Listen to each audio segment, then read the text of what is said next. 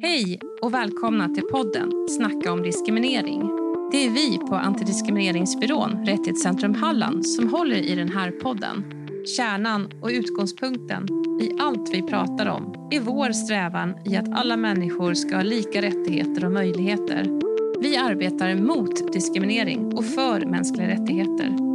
Vi tar upp vad diskrimineringslagen säger och intressanta rättsfall och kopplingar till olika rapporter på området. Och vår förhoppning är att detta ska ge dig nya perspektiv och nyfikenhet för de här frågorna. I detta poddavsnitt ska vi prata om diskrimineringsgrunden ålder och ålderism. Och jag som pratar nu heter Sofie Johansson och är verksamhetsledare på Rättighetscentrum Halland. Och med mig så har jag Katarina Koch jobbar som jurist på Rättighetscentrum Halland. Ja. Och vi kanske ska börja allra först med att definiera vad vår diskrimineringslag säger om diskrimineringsgrunden ålder, Katarina? Ja, det tycker jag. Först och främst, vi har ju sju diskrimineringsgrunder i vår diskrimineringslag och en av dem är just ålder. Mm. Och definitionen av den här diskrimineringsgrunden är uppnådd levnadslängd. Och med det menar man ju en fysisk persons levnadsålder räknad från födseln. Så alla vi människor omfattas ju därmed av den här skyddsgrunden. Ja, just det. Det är ju bra. Och eh, skyddsgrunden ålder är en av de två senast tillkomna diskrimineringsgrunderna. Det är också intressant mm. att tillägga. Så innan 2009, då den här diskrimineringsgrunden kom till så var det med andra ord lagligt att diskriminera människor på grund av deras ålder. Vilket ja, är ganska hemskt. Verkligen, det låter ju fruktansvärt. Och det är ju inte speciellt länge sedan, 2009. Nej, precis. Det är verkligen inte särskilt länge sedan. Eh, så man kan säga att diskrimineringsskyddet generellt stärktes i och med att, den här grunden tillkom då 2009. Och Det är också intressant att fundera på att om man tittar i backspegeln historiskt hur lagstiftarna har kommit fram till att det finns en grupp i samhället som behöver ha den här skyddsgrunden mm. så har det ju nästan alltid varit så att det har förts en lång rättighetskamp för den här gruppen. Och Då finns det också en, ett samband med en historia av förtryck. Mm. Men till skillnad från de andra sex diskrimineringsgrunderna som vi har i diskrimineringslagen så finns det inte någon dokumenterad historia av förtryck när det gäller just den här grunden ålder. Nej, det är ju sant och intressant. Men det finns ju missgynnanden och rättvisefrågor som är kopplade till ålder. Ja. Så det finns ju ett behov av en skyddsgrund i, vår, i vårt samhälle idag. Ja, absolut. Det finns ju strukturer och normer och olika hinder för den enskilde människan att ta del av samhällets utbud och framförallt service utifrån olika åldersbestämmelser eller olika föreställningar som vi har kring ålder. Så det är nog väldigt klokt att lagstiftarna har kommit fram till den här skyddsgrunden, det vill säga ålder, att den ska omfattas i vår diskrimineringslag. Ja, verkligen. Men när det kommer till åldersgränser, då, då, det finns ju åldersgränser som hindrar människor i viss ålder från att få tillgång till vissa tjänster etc. Men eh, är det okej okay och hur resonerar man där? Ja, man kan säga så här att i diskrimineringslagen så finns det ett generellt undantag från förbudet mot diskriminering när det finns ett så kallat skyddsvärt syfte. Mm. Det är så man säger. Och eh, Det ska alltså finnas möjlighet att särbehandla om eh, särbehandlingen är lämplig och nödvändig för att nå det här syftet. Och Den aktuella åtgärden då måste ge ett önskat resultat, alltså handlingen. Till exempel då för att vara konkret, mm. en åldersgräns måste vara nödvändig för att uppnå det här syftet. Och då kan man särbehandla och det är okej. Okay. okay. Och dessa åldersgränser har ju så kallade skyddsvärda syften. Man vill skydda människor på olika sätt.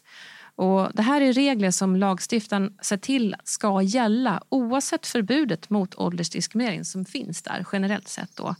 Så det innebär att om en myndighet eller någon annan aktör i samhället tillämpar någon av de här lagarna som reglerar just en åldersgräns mm. så kan de inte göra sig skyldiga till åldersdiskriminering. Ah, Okej. Okay. Ja, det, det, är ju ett litet nytt ord, skyddsvärda syften. Men det mm. finns alltså undantag i och med ja. att de är skyddade där då. Ja. Eh, och det är bra. Då vet vi ju nu att, då att diskrimineringsgrunden ålder ger oss alla ett skydd mot åldersdiskriminering. Och det mm. är ju bra. Det är jättebra. Ja. Så hur resonerar lagstiftaren när det gäller de möjliga undantag från förbudet mot eh, åldersdiskriminering? För det är mm. väl så att den här regeln är för, för förbud mot diskriminering också inkludera undantag? Ja, det finns ju en del undantag från det här förbudet. Särbehandling är alltså i viss utsträckning tillåten. Okay. Eh, och Det finns ju undantag från den här regeln om det finns ett berättigat syfte. Det syftet ska vara tillräckligt viktigt för att kunna få företräda, gå framför principen mm. om icke-diskriminering. Och Det är ju faktiskt så ofta inom juridiken att lagstiftaren först utformar någon sorts huvudregel. Till exempel då i detta fallet en regel om förbud mot diskriminering, en princip om icke-diskriminering. Men sen är det ju inte verkligheten så enkel att det fungerar helt igenom i ett samhälle. Nej. Så det kan finnas anledning då i vissa fall att göra undantag från den här huvudregeln. Är du med i hur jag resonerar?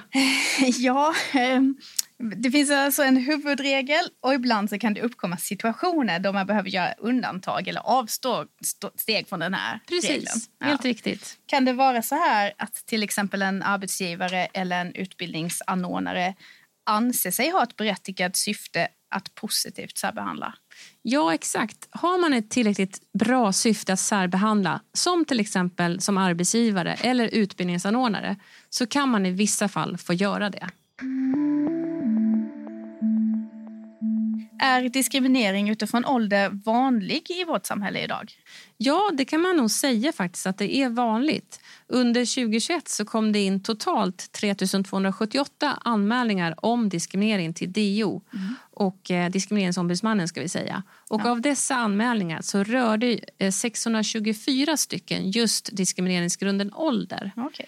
Så åldersdiskriminering motsvarar nästan en femtedel av det totala antalet anmälningar om diskriminering som vi fick in under förra året, 2021. Då. Ja, men det är ju en rätt så hög summa. Mm. Så om man kikar då på annan typ av diskriminering, hur vanlig är åldersdiskriminering eh, om man tittar där i DOs årsredovisning från 2021.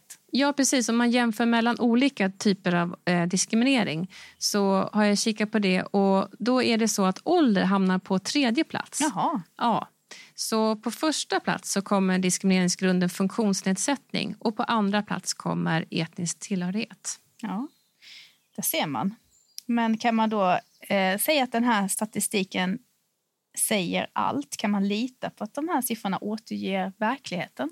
Ja, det är ju så att man får alltid ha med sig att det kan finnas ett mörkertal när det gäller statistik. De här siffrorna förutsätter ju faktiskt att man känner till att man kan anmäla eh, till Diskrimineringsombudsmannen om att man har blivit utsatt för en diskriminerande handling. Så är det ju. Så det ska man ju ha med sig. Eh, men siffrorna som mm. DOs årsredovisning visar ger oss i alla fall tydliga signaler om att åldersdiskriminering förekommer i vårt samhälle ja, idag. Det får man ju säga. Ja. Och tar man reda på var den här diskrimineringen sker så kan man jobba förebyggande inom de här samhällsområdena. Mm. Och Då kan vi göra något åt problemet. Så då har vi faktiskt kommit framåt en bit. Det är sant. Och då undrar man ju direkt, vad sker åldersdiskriminering inom vilka samhällsområden? Ja, det är intressant att se inom vilka samhällsområden som den här diskrimineringen sker såklart. Mm. Och det framkommer av DOs årsredovisning för 2021 att de flesta av anmälningarna om åldersdiskriminering rör just hälso och sjukvård.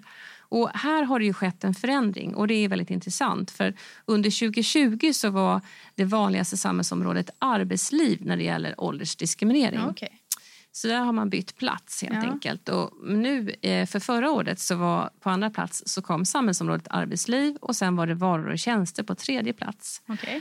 Eh, och när det gäller ökningen av anmälningar utifrån diskrimineringsgrunden ålder inom hälso och sjukvård så framkommer det av DO statistik att anmälare upplevde sig bli diskriminerade då de med hänvisning till sin ålder enbart blev erbjudna en viss typ av vaccin. Man fick alltså inte välja. Så ökningen har ett samband med covid-19-pandemin. Just det, det var ju ett lite speciellt år 2020 mot åren innan så statistiken ja. skiljer sig lite på grund av eh, pandemin som vi råkade ut för. Ja, det stämmer.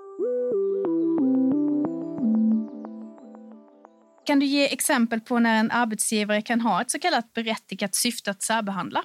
Ja, man kan ju som arbetsgivare i vissa fall då ha rätt till positiv särbehandling. Och syftet som vi har sagt tidigare här måste alltså vara så viktigt att det går att motivera att det ska gå före principen om icke-diskriminering. Och ett bra exempel på när man som arbetsgivare kan ha ett så kallat berättigat syfte är när det finns vissa typer av anställningar. Det kan till exempel vara en lärling eller trainee och de här förbehålls för yngre arbetssökande. Okay. Och då kan ju syftet då vara att underlätta för unga människor att få tillträde till arbetsmarknaden. Mm. Och de yngre har, arbetssökanden har ju då mindre erfarenhet, arbetslivserfarenhet än äldre arbetssökande. Och I en sån situation så kan en arbetsgivare ha rätt att mm. positivt särbehandla. Precis, för det ska gynna dem att komma in på arbetsmarknaden. Ja, mm. så det är liksom försvarbart där. Ja. Kan du ge något exempel på på åldersdiskriminering? Alltså finns det något eh, rättsfall som beskriver en sån här situation? Ja, det finns ett rättsfall från Arbetsdomstolen. Eh, Arbetsdomstolen har uttalat att det krävs en stark och tillförlitlig bevisning när det gäller påstådd olämplighet. Och då har vi som exempel ett rättsfall som handlar om en arbetssökande, 62-årig kvinna som inte har, hade kallats till en arbetsintervju för två lediga tjänster okay. som så kallad jobbcoach hos Arbetsförmedlingen. Mm. Och till denna intervju så hade tio personer kallats, sex kvinnor och fyra män. Och dessa var i åldern 23 till 60 år. Och tjänsterna tillsattes av två kvinnor till slut. En som mm. var 27 år gammal och en som var 36 år gammal. Och eh, Diskrimineringsombudsmannen väckte talan mot Arbetsförmedlingen och påstod att den 62-åriga kvinnan utsatts för såväl köns som åldersdiskriminering. Okej, okay, båda två där. Ja, faktiskt. Mm. Och I domen så fastställdes att kvinnan hade uppfyllt den här kravprofilen då, som uppställts för arbetet. Särskilt i fråga om utbildning och arbetserfarenhet. Så hon ansågs till och med ha varit bättre meriterad än flera av dem som kallades till den här intervjun men inte fått någon anställning. Så hon hade bättre meriter än den 27-åriga kvinnan som anställdes och lika bra som den 36-åriga kvinnan. Så det var rätt tydligt där då. Och då hade man också en kravprofil mm. på arbetet där man Precis. faktiskt kunde se vad det var man önskade och så såg ja. man att den här kvinnan då eh, uppfyllde alla kraven. Ja. Så det fanns ingen anledning att sortera bort den 62-åriga kvinnan ur rekryteringen. Nej. Nej, precis. Arbetsdomstolen kom ju fram till att två män och en betydligt yngre kvinna som sökt tjänsterna och hade kallats till intervju hade sämre utbildnings och arbetslivsmeriter än den här 62-åriga kvinnan. Mm. Så Arbetsdomstolen gjorde en samlad bedömning till slut att Arbetsförmedlingen inte hade lyckats visa att beslutet att inte kalla kvinnan på en intervju saknat samband med hennes kön och ålder och även att beslutet att inte erbjuda henne anställning eh, saknat samband med hennes ålder. Ja, väldigt intressant. Mm. Eh, så hur slutade det? då? Fick hon någon diskrimineringsersättning? Ja, alltså hon uppfyllde ju visst den här kravprofilen då, som angavs för det här arbetet. Ja. Så ja, Arbetsförmedlingen hade brutit mot diskrimineringsförbudet och de fick betala 75 000 kronor i diskrimineringsersättning till den här kvinnan. Ja. Detta är ju samhällsområdet arbetsliv och det är ju jättebra att vi har ett skydd mot åldersdiskriminering i arbetslivet. Men det finns ju fler viktiga samhällsområden. Ja. Så finns det något rättsfall som ger exempel på diskriminering inom samhällsområdet varor, tjänster, bostäder? Ja, jag hittade ett mycket intressant rättsfall. Och Varför jag säger mycket intressant är för att jag inser att detta är något som skulle sätta pinnen i hjulet för människor om de inte får samma möjlighet som andra att nyttja vissa tjänster i det vardagliga livet. Ja, eller hur? Det är intressant det handlar... att höra. Ja, för det här ja. handlar om rättvisa tycker jag. Och Det handlar om en äldre kvinna som vill nyttja bankens tjänster. Mm. Och Kvinnan bodde på ett servicehem som drevs av kommunen mm. och kommunen hade ett avtal då med ICA Maxi för leverans av varor veckovis till de som bodde på det här servicehemmet. Mm. Och den här betalningen då för detta skedde med faktura. Men när den här kvinnan fyllde 100 år, då slutade det här att fungera. Och hennes anhöriga fick då beskedet att kvinnan på grund av sin ålder inte kunde vara kund hos banken mer. Jaha. Varför det? Ja, banken förklarar att deras system inte kunde uppfatta att någon är född på 1900-talet eller 2000-talet eh, och vilket medförde att de inte kunde avgöra om personen var 1 eller 101 år. De kunde inte göra någon kreditkontroll helt Nej, enkelt. Det låter ju helt otroligt Ja, eh, konstigt. jättekonstigt. Mm. Så vad kom man fram till? Var det frågan om diskriminering från bankens sida? Ja, Diskrimineringsombudsmannen bedömde då att banken hade överträtt förbudet mot diskriminering som har samband med ålder som gäller vid tillhandahållandet då av varor och tjänster som omfattas av vår diskrimineringslag. Mm. Och detta har det alltså gjort genom att begränsa de tillgängliga betalsätten Ja. för kunder över 100 år. De vill inte ha kunder över 100 år. Nej, det vill de inte. Och jag måste ge min personliga syn på det här. Det vore väl orimligt ifall man inte har möjlighet att betala sina räkningar efter att man har blivit 100 år. Eller vad Ja. tycker du? Herregud. Det, ja, verkligen. Det är väl, kan ju undra om de förväntar sig att man inte ska bli så gammal. Och det är ju, Ja, det är inte schysst. nej, men vad, vad hittar man stöd för de, detta resonemang? Vad säger diskrimineringslagen i det här fallet? Ja, den här rättsliga regleringen då, vad säger lagen på det här området? Eh, och det är så här då. Det handlar ju i det här rättsfallet om direkt diskriminering eh, som finns i kapitel 1 i diskrimineringslagen. När någon missgynnas genom att behandlas sämre än någon annan behandlas, har behandlats eller skulle behandlats i en jämförbar situation. Och eh, om missgynnandet då har samband med någon av diskrimineringsgrunderna. Och här har vi ju ålder. Verkligen. Och samhällsområdet då är ju just varor, tjänster och bostäder och det regleras i kapitel 2. Vi nämnde ju tidigare att de två vanligaste samhällsområdena gällande anmälningar om diskriminering utifrån skyddsgrunden ålder är hälso och sjukvård samt arbetsliv. Ja, så ser det ut när man kikar på DOs årsredovisning för 2021. Mm. Men visst är det väl så att alla samhällsområden omfattades inte av den här lagen från början när den kom 2009? Nej, precis. Alltså, det stämmer. När 2008 års diskrimineringslag kom så var diskrimineringsgrunden på grund av ålder endast förbjuden inom samhällsområdet arbetsliv och ålder. Var de två samhällsområdena. Och det var först 2013 som man utvidgade det här området så att diskrimineringsskyddet eh, gäller då samtliga samhällsområden med undantag för värnplikt och civilplikt. Så här har det också skett en, en stor förstärkning av diskrimineringsskyddet. Det är en positiv utveckling. Ja, verkligen. Så det här rättsfallet som vi tog upp nu rör ju som sagt samhällsområdet varor, tjänster och bostäder. Och det är ett stort samhällsområde. Vi vill ju alla ta del av, av de tjänster och service vi behöver. Så här är det ju bra att det finns möjlighet att göra undantag från huvudregeln också om att inte diskriminera. Bara för att förtydliga att vi säger olika år här, 2008 och 2009, det är ju att man antog lagen 2008 och den Mm. började gälla 2009. Mm. Så att, eh, Precis. det finns någon fundering på Ja, precis. Det det. med. Eh, Men de här undantagen som du nämnde här, att det finns undantag från huvudregeln att inte diskriminera. Eh, hur ska man förstå det? Jo, det är alltså tillåtet att göra undantag då från diskrimineringsförbudet vid tillhandahållande av varor, tjänster eller bostäder till allmänheten. Och det är tillåtet att införa åldersgränser om det följer av lag. Ja. Det vill säga om det finns stöd av lag. Exempel på det skulle vara, kunna vara försäljning och servering av alkohol eller försäljning av tobak. Ja, just det. Eh, Så det finns ju till exempel åldersgränser med lagstöd när det gäller försäljning av, av lotter också, kanske att spela på kasino. Eh, Det är också tillåtet att införa undantag när det gäller tillhandahållande av försäkringstjänster. Mhm. Men kan du ta något exempel på särbehandling som kan vara okej? Ja, det kan vara att ge äldre mer gynnsamma villkor så som till exempel inga eller lägre avgifter när det kommer till kollektivtrafik, eh, inträde till museum eller sportanläggning. Så när det gäller yngre människor så kan det vara att skydda yngre från risk eh, för fysisk eller psykisk eller ekonomisk skada. Det finns ju den möjligheten också.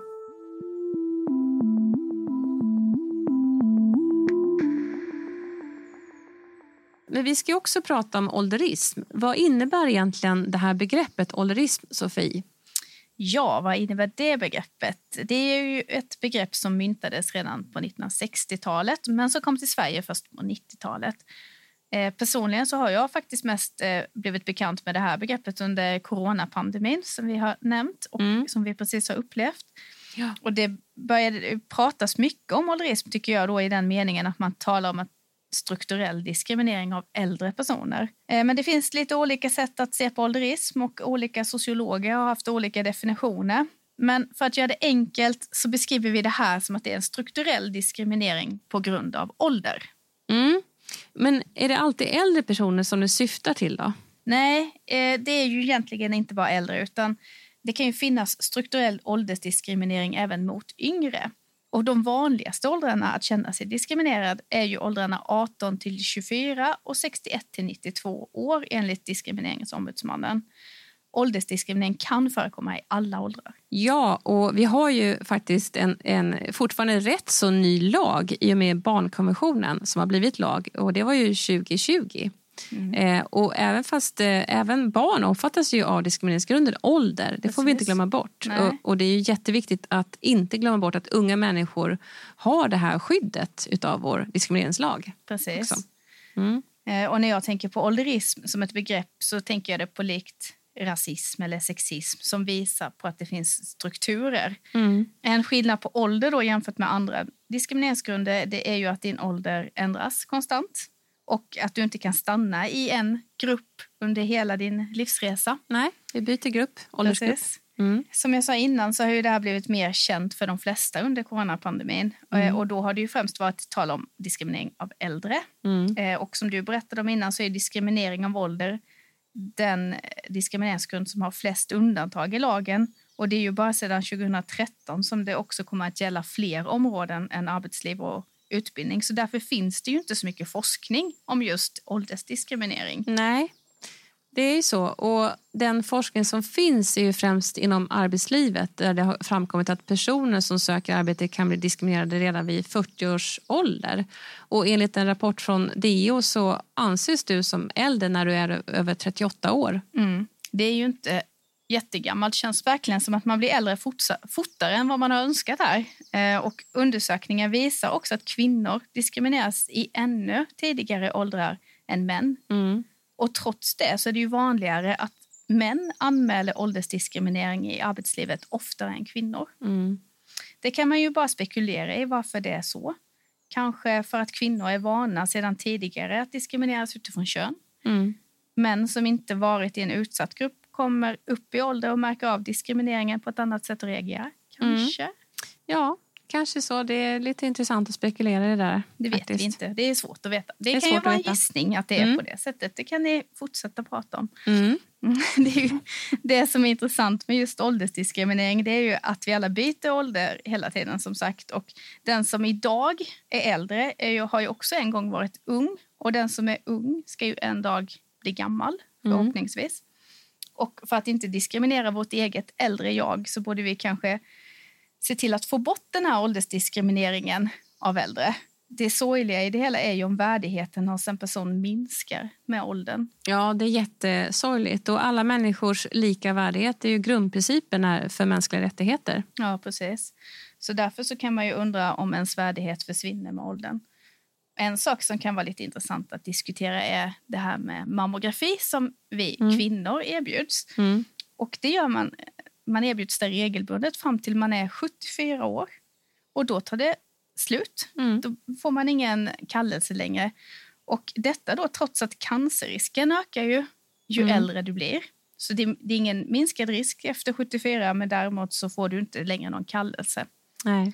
Så det här är ju något som bland annat då seniorföreningar har varit väldigt kritiska till och höjt rösten här i debatten kring eh, om det här är en form av ålderism. Mm, det är bra att det, det, är en debatt om detta för det är verkligen sorgligt om vi ska tappa vårt värde som människor ju äldre vi blir. Ja. Frågan är ju varför då äldre har en tendens att bli osynliggjorda och diskriminerade. Håkan Jönsson eh, med fler har skrivit en antologi som vi har tittat lite i som eh, heter Perspektiv på ålderism. Och där tar de upp många intressanta saker kring just ålderism och vår syn på äldre. De formulerar många väldigt intressanta texter. Och en sak som fastnade hos mig när jag läste den var där de skrev, eh, som är aktuellt också nu då, att Sifo skulle undersöka människors upplevelse av coronakrisen här under 2020. Och i hela den här undersökningen om hur vi hade upplevt detta så uteslöt de personer över 79 år i studien. Ja, det låter ju jättekonstigt med tanke på att det var de äldre som drabbades rätt så hårt av pandemin. Ja, precis. Och den här undersökningen skulle ju ge en bild av upplevelsen i landet men man glömmer en hel grupp människor och dessutom då de som har drabbats hårdast. Mm. Det här riskerar att personer över 70 i stort sett eh, blir osynliga och att man inte får komma till tals. Risken att någon blir diskriminerad finns ju alltid och vi behöver alltid ha koll på varför vissa strukturer ser ut som de gör och fundera på om det är något som behöver göras om. Sen är det som vi var inne på innan inte sällan som ålderism är kopplat till andra maktrelationer. Mm. Vi berättade om skillnad på kvinnor och män till exempel. Mm. Eh, nu har vi haft en del fokus på äldre, men det finns ju även risk för barn och unga att drabbas av ålderism. Mm. Som vi Det får vi inte glömma. Nej. Och för att motverka att det här leder till diskriminering så behöver vi alla bli mer uppmärksamma på vårt, våra förutfattade meningar och attityder och vara medvetna om att ålder är ju faktiskt bara en siffra. Ålder är bara en siffra, precis. Och det är en bra uppmaning och avslutning av det här poddavsnittet. Tack för att ni har lyssnat på podden Snacka om diskriminering. Vill du fördjupa dig ytterligare i de här frågorna så finns det också ett studiecirkelmaterial. Mer om detta går att hitta på vår hemsida www.rättighetscentrumhalland.se. Den här podden gjordes med stöd av Myndigheten för ungdoms och civilsamhällsfrågor, ABF Halland. Tekniker för podden är Joakim Dahlström.